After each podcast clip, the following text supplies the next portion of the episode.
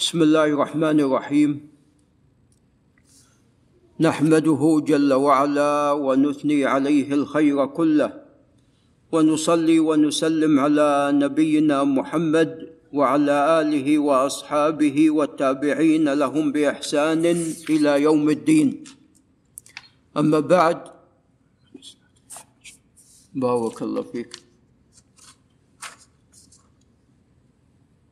أما بعد، فكنا نقرأ في كتاب الإمام مسلم رحمه الله تعالى، وتعلمون أن كتاب الإمام مسلم هو من أصح الكتب،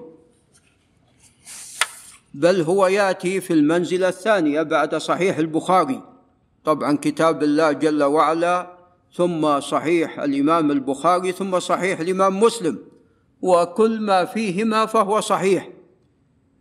ولكن تعلمون أنه كتاب مسند، وطبعا يتابعنا جمع من الأخوان من مختلف أنحاء العالم الإسلامي، وهم يريدون الإسناد، ولكن يعني بعض جماعة المسجد كالشيخ صالح الإبراهيم وفقنا الله تعالى وإياه، يعني قال هذا للمختصين، ولا شك هو للمختصين، أي القراءة بالأسانيد، فالتمس كتابا ليس فيه أسانيد.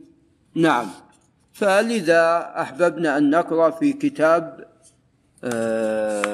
المنتقى من أحاديث الأحكام لمجد الدين عبد السلام بن عبد الله بن الخضر المعروف بابن تيمية الحراني.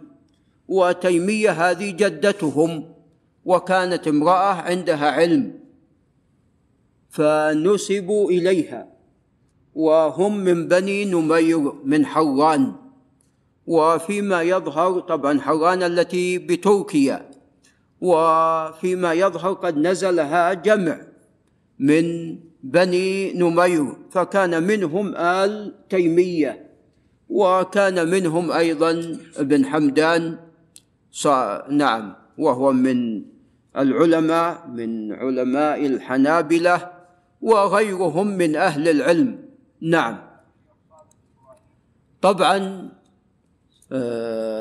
مجد الدين بن تيمية كان من كبار أهل العلم، وقد ولد في سنة أو في نحو سنة تسعين وخمسمائة. نعم،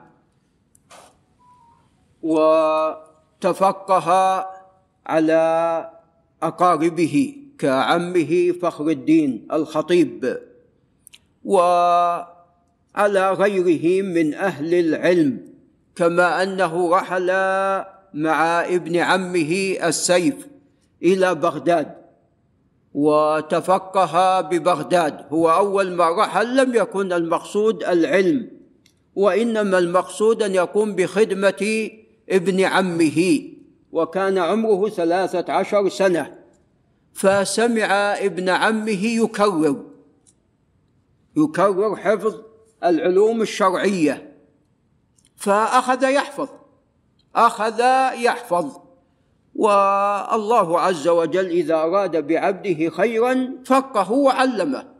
نعم، ولذا في صحيح البخاري من حديث الزهري عن حميد بن عبد الرحمن عن معاوية بن أبي سفيان رضي الله تعالى عنهما أن الرسول صلى الله عليه وسلم قال: من يريد الله به خيرا يفقهه في الدين. فهذا الشخص إنما رحل من أجل القيام بخدمة ابن عمه، ولكن الله عز وجل قاده للعلم. ولذا في صحيح البخاري أن هناك من يدخل الجنة بالسلاسل، يقادون بالسلاسل. نعم، وهذا يبين لك قول الله عز وجل أنه يهدي من يشاء ويضل من يشاء جل وعلا، فالهداية توفيق من رب العالمين. إذن بما أن الهداية بيد الله خالصة، كل شيء بيد الله جل وعلا، فعلينا أن نسأل ربنا عز وجل الهداية والتوفيق والسداد وكل خير، نسأله جل وعلا ذلك، فالأمر بيده سبحانه وتعالى. وهذا يذكرني بقصة شخص آخر قد بلغتني هذه القصة وهي أيضا عجيبة، وذلك أن شخصا نعوذ بالله لا أراد أن يتزوج، لكن أراد أن يتزوج بامرأة لا تقول له صل وأدي الصلاة واحضر صلاة الجماعة، فقام وتزوج بامرأة أمريكية نصرانية، فأتى بها إلى بلاد الإسلام فخالطت نساء المسلمين فتأثرت بالإسلام فأسلمت، فجعلته يقوم الليل، نسأل الله من فضله. نعم، ليس فقط المحافظة على الخمس وإنما يقوم الليل. نعم، فالله عز وجل إذا أراد بعبده خيرا وفقه إلى هذا الخير. وانظروا كما تقدم لنا إلى أبي جهل، عمرو بن هشام كان يكنى بأبي الحكم، والذي كناه بأبي جهل رسول الله صلى الله عليه وسلم، كان سيد من سادات قريش في الجاهلية. وانظروا إلى أبي سفيان صخر بن حرب، وكان أيضا سيدا من ساداتهم في الجاهلية، كلاهما كان من كبار قادة المشركين. أبو جهل هو الذي أشعل الحرب في بدر، وأبو سفيان هو الذي كان يقود المشركين في أحد. أبو جهل بأول معركة قتله الله سبحانه وتعالى، ثم سحب وألقي في القليب، نعوذ بالله من ذلك، فرعون هذه الأمة. وأما أبو, وأما أبو سفيان فأنظره الله جل وعلا حتى دخل عليه الإسلام دخولا، حتى أنه يقال في يوم اليرموك، في معركة اليرموك، هذه المعركة الفاصلة بين المسلمين والروم، يقولون أن الأصوات قد انقطعت، انشغلوا في القتال، آلاف مؤلفة. هؤلاء المسلمون ينصرون دين الله جل وعلا وهنيئا لهم، وهؤلاء المشركون ينصرون دين الشيطان، نعوذ بالله من ذلك، حتى أن الروم قد قيدوا أنفسهم بالسلاسل لئلا يهربون، وكان ذلك وبالا عليهم. فصار الشخص الذي يريد أن يهرب يعني يسحب مع ناس فيسقطون أو نحو ذلك، فكان هذا يعني وبالا عليهم، نعوذ بالله من ذلك. نعم، المهم انقطعت الأصوات وانشغلوا الناس بالقتال، لم يبقى إلا صوت أبو سفيان صخر بن حرب يقول يا نصر الله اقترب، يا نصر الله اقترب، ينادي ربه جل وعلا. وقد قرب النصر، فنصر الله جل وعلا المسلمين في هذه المعركة الحاسمة.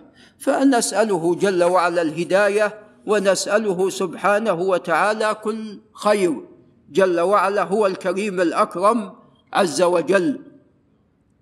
نعم، هذا الإمام يعني تفقه وتعلم، وعاد مرة أخرى إلى بغداد، وجاء في يعني أنه في إحدى المرتين جلس ست سنوات وهو يتفقه ويتعلم، حتى أن أستاذ دار الخلافة ابن المني أو غيره، وهو أيضا من العلماء المشهورين، عرض عليه أن يقيم ببغداد، قال أقم ببغداد، كيف تذهب إلى حران وأين حران آنذاك من بغداد.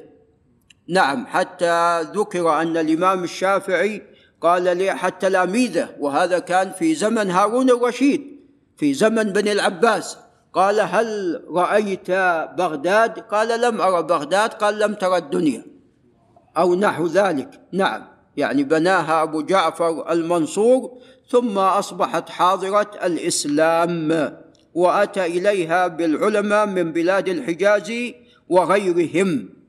نعم، فتعلل، اعتذر بالأهل و نعم الأولاد، نعم، ورجع إلى حران.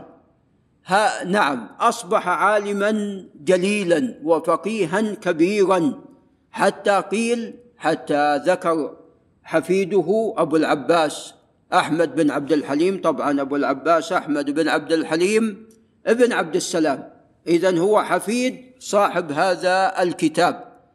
وطبعا آل تيمية كلهم علماء، يعني يكثر فيهم العلم.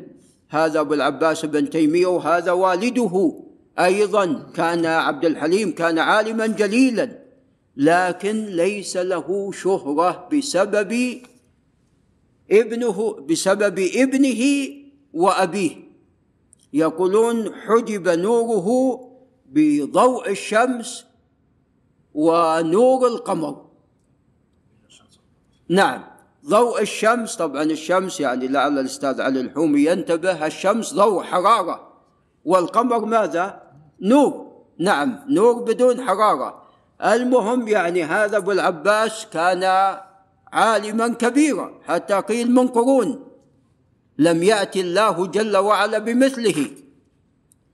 وهذا كان جده كان أيضا فقيها كبيرا، فحجب بين هذين حجب بين هذين وإلا أيضا فإن عبد الحليم والد أبو, والد أبو العباس أيضا كان عالم جليل.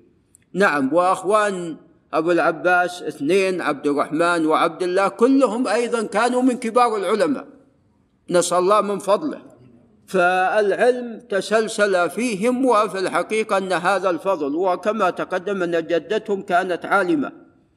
فيقول حفيده أبو العباس بن تيمية عن جمال الدين بن مالك صاحب الألفيه ابن مالك صاحب الألفيه يقول: أولينا الفقه للشيخ المجد كما أولينا الحديد لداود عليه السلام.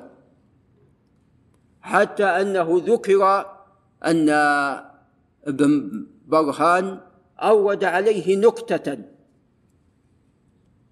فقال الجواب عن النكتة يعني علمية، قال الجواب عنها من ستين وجه، وسرد ستين وجه، قال يكفينا أن تأتي بس تسردها، فانقطع. نعم، قال الجواب عنها من ستين وجه وسرد هالأوجه الستين. نعم، وهذا الكتاب طبعا يدل على علمه رحمه الله تعالى. وطبعا يعني الإسناد حنا مضطرين إليه، فلعل نقرأ إسناد هذا الكتاب. طبعا أروي هذا الكتاب من طريق الشوكاني، وهو شارح هذا الكتاب، عن عبد القادر الكوكباني، عن يحيى بن عمر الأهدل، عن أبي بكر بن علي البطاح الأهدل، عن الطاهر بن حسين الأهدل، عن عبد الرحمن بن الديبع، عن السخاوي، عن ابن حجر، عن المجد الفيروز آبادي، عن السراج عمر عن السراج عمر القزويني قال: أخبرنا العفيف محمد الدواليبي والرشيد محمد بن عبد الله المقرئ قال: أخبرنا المجد بن تيمية بهذا الكتاب. وأيضا بالإسناد إلى ابن حجر عن أبي هريرة بن الذهبي. نعم، ابن الذهبي كناه الذهبي بأبي هريرة إجازة عن الدواليبي، نعم، إجازة عن مجد الدين مجد الدين عبد السلام بن تيمية رحمه الله. ولعل نقف عند هنا، هذا وبالله تعالى التوفيق.